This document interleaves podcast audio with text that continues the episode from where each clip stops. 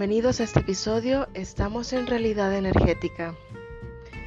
Se ha hablado mucho respecto a reprogramar nuestra mente, a entrenar la mente, al pensamiento positivo. ¿A dónde está puesta tu atención? Esto es muy importante. Tan importante como la siguiente pregunta. ¿Tu mente es realmente tuya? Es decir, a final de cuentas tú vas a ser responsable de todo lo que hay en tu mente. Solo que hay mucha información, muchos paradigmas que han sido impuestos sin tú tenerlo a bien, sin tú estar plenamente consciente de esto. A final de cuentas, somos responsables por la mente que tenemos. El tema de que tu mente sea tuya está basado en la reprogramación. Todo es tan fácil o tan difícil según tu pensamiento. Aunque este pensamiento puede no ser tuyo, sino de otras personas. Por eso digo que tu mente puede no ser tuya, sino de otras personas. Son los pensamientos. Está a la distancia de la mente y de lo que tenemos ahí. Ahora bien,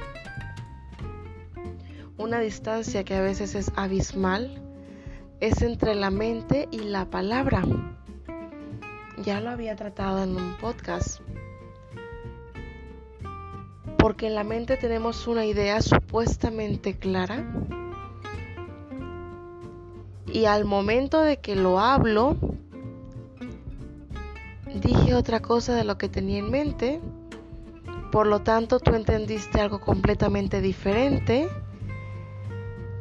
y yo tengo una información en mi mente con la que estoy hablando y tú estás recibiendo otra información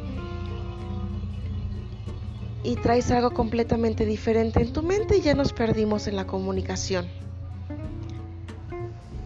Ya se quedó todo en ningún lado.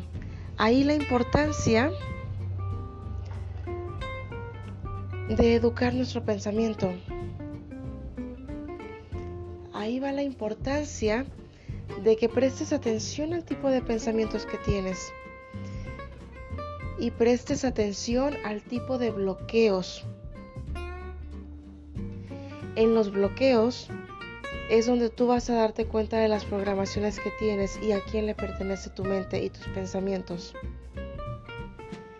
A lo mejor tú eres el tipo de personas que dicen, sí, hago todo, todo por, por ver más dinero, pero no lo tengo. Entonces, si tú en tu mente estás grabado en que no lo vas a tener, así hagas mil o un millón de técnicas, no lo vas a lograr. Porque estás a un pensamiento de distancia, pero no es cualquier pensamiento. Es el pensamiento origen o el pensamiento promotor.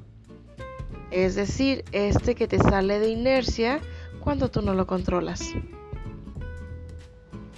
Insisto con la pregunta, ¿a quién le pertenecen tus pensamientos? ¿A quién le pertenece tu mente?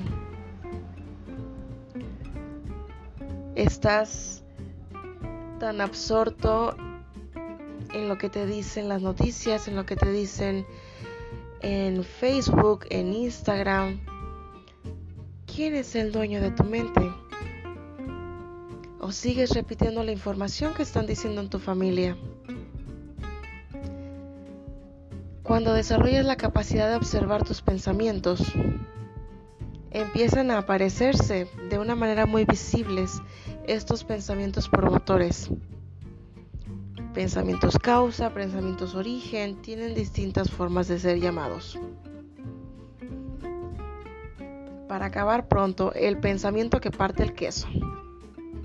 El que te dice si sí vas o si no vas, si sí lo logras o si no lo logras. que todo tu esfuerzo, que todo tu trabajo que estás realizando sea para modificar estos pensamientos base.